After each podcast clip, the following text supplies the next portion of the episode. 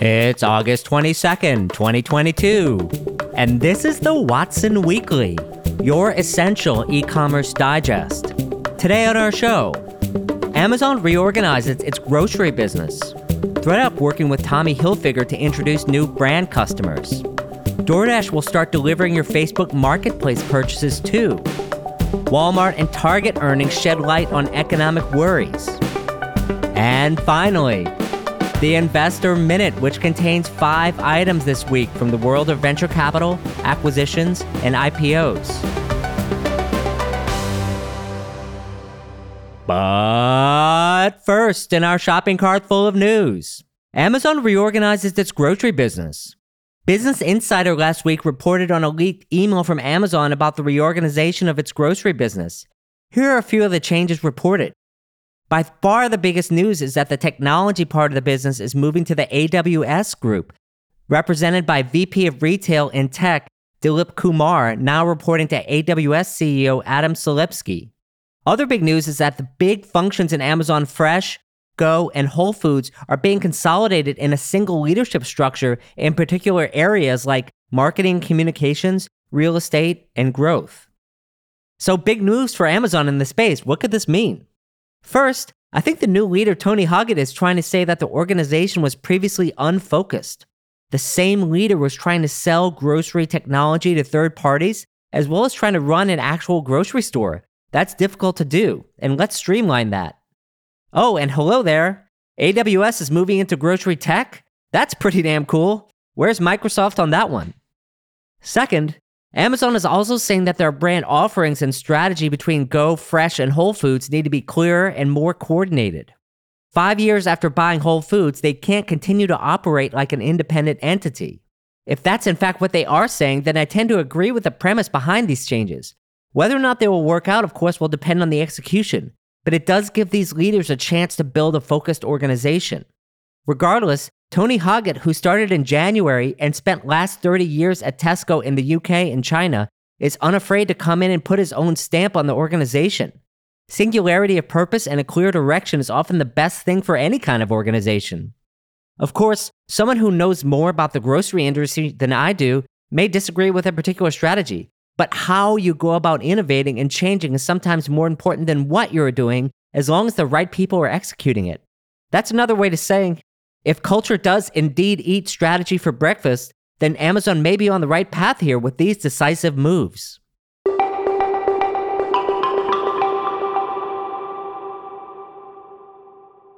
Our second story.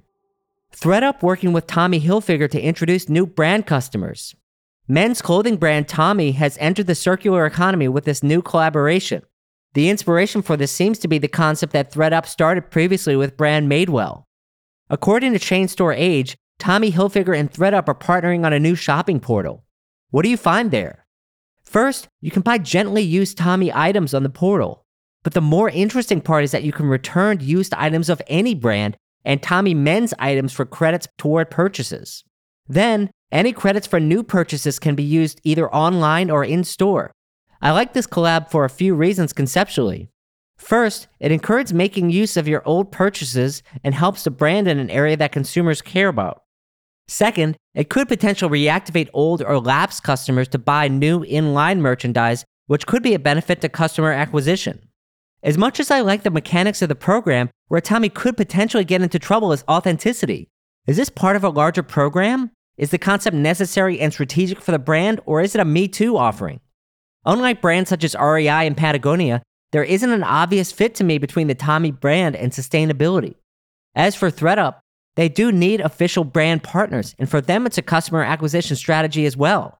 It's not like these resale fashion marketplaces have been very profitable, and many of them are at serious risk of running out of money. If you call this initiative ThredUp as a service, it might just be the most profitable thing they do.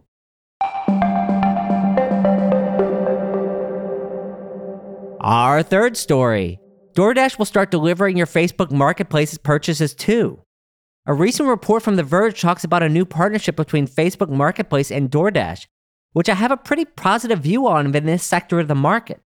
While many brands don't think much about the Facebook Marketplace, consumer-to-consumer purchases power a significant part of the economy, starting from the old guard like Craigslist and eBay. Facebook Marketplace, while also a source of fraud and scams, is almost impossible to ignore as a source of e-commerce volume at the same time. How does DoorDash fit in? Well, Facebook Marketplace today has a partnership with a company called Dolly for bulky items, but has no solution other than seller shipments for small items. DoorDash allows any seller to deliver to any buyer up to fifteen miles away when the item can be delivered in, in something like the trunk of a car. Drivers are expected to make the delivery within forty-eight hours. That's a very interesting and impressive service, but perhaps we shouldn't be too surprised. In January this year, Tony Zhu, the C E O of DoorDash, joined Meta's board of directors. Sounds predictive to me. Know another board relationship that also happened earlier this year? Instacart C E O Fiji Simo joining Shopify's board of directors. Could this partnership also be coming by the same logic? And our last story. Walmart and Target earnings shed light on economic worries.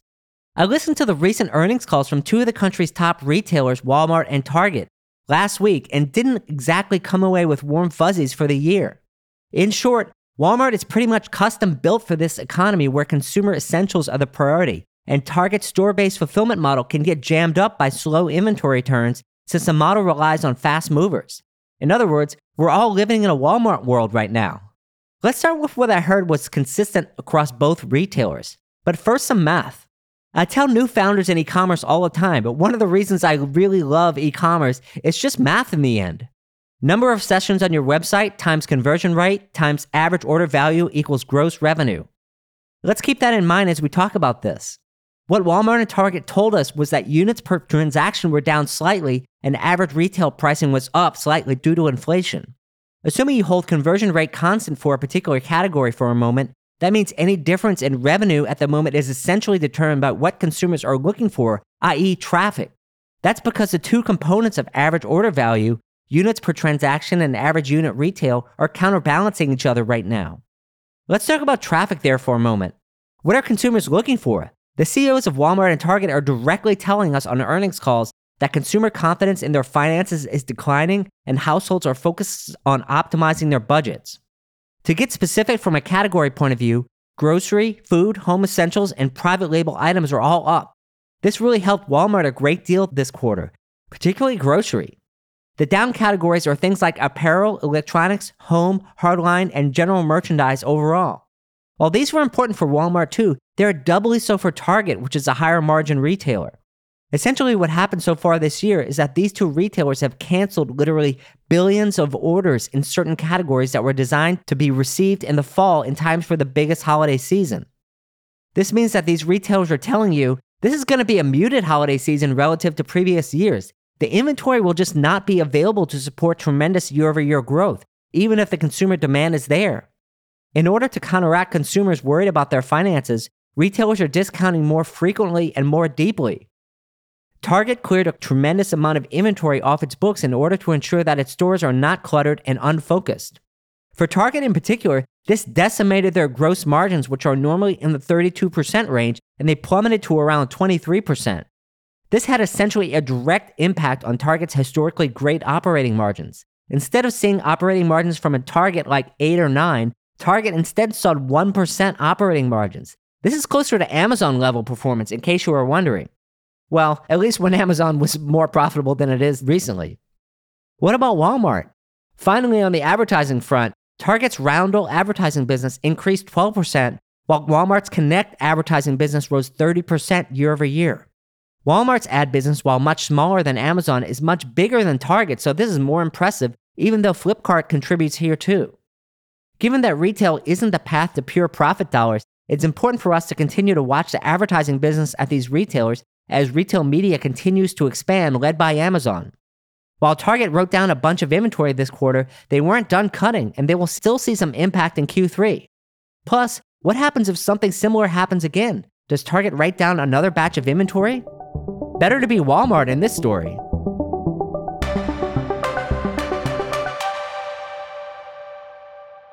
It's that time, friends, for our Investor Minute. We have five items on the menu today. First, Shipyard with a Y raises three million dollars to automate inventory forecasting and replenishment. Accurate forecasting is important to brands, so I can see the market problem they are trying to solve here. The big question Is this analytics solution enough to power an entire company? Second, cloud-based e-commerce and marketing platform Maropost acquires search and merchandising solution Findify. I hadn't heard of Maropost in the past, and it looks to me like they were trying to copy the Salesforce playbook, bundling email marketing and e-commerce for smaller merchants. Findify offers search, merchandising, and personalization, which is a difficult space to survive in long term. I expect that Findify was likely looking for a platform exit. Third, Deals Finder Vetted raised fifty million dollars for A I that helps shoppers find top products and deals. Whereas Honey was acquired by PayPal and was more about promotions and pricing, Vetted is more about aggregating reviews across the internet and surfacing a product's price history, similar to that of the old school comparison shopping engines like Shopzilla. Didn't think you'd hear about Shopzilla on this podcast, did you? What's old is new again, I guess. Fourth, Klaviyo receives a one hundred million dollars investment from Shopify, validating its market position for Shopify Plus. Shopify continues investing in its ecosystem partners to strengthen the, their connections to the platform. I get the sense there are a few reasons for these types of deals. First, ensuring that developer partners ensure that Shopify gets their first attention. And second, to encourage new entrepreneurs to build apps for Shopify. In theory, it also gives Shopify skin in the game for an upcoming lucrative I P O, but this hasn't always been the case from a returns point of view with their recent investments. And finally, grocery store inventory is the target of a ten million dollars raise by startup Vori. The elements of the supply chain targeted by Vori include store replenishment, price management, and inventory control. While there are still a lot of undigitized elements of the grocery industry, it's mostly with mom and pops, which is, I guess, where Vori will attempt to focus. That's all for this week. Till next time, Watsonians. Hi, I'm Rick Watson, C E O and founder of R M W Commerce Consulting and host of the Watson Weekly podcast, your essential e-commerce digest. Our production partner for the series is Citizen Racecar. The show is produced by Alex Brower, production manager Gabriella Montequin. To hear new episodes of the show every Monday morning, subscribe now at r m w commerce dot com slash Watson Weekly and wherever you get your podcasts.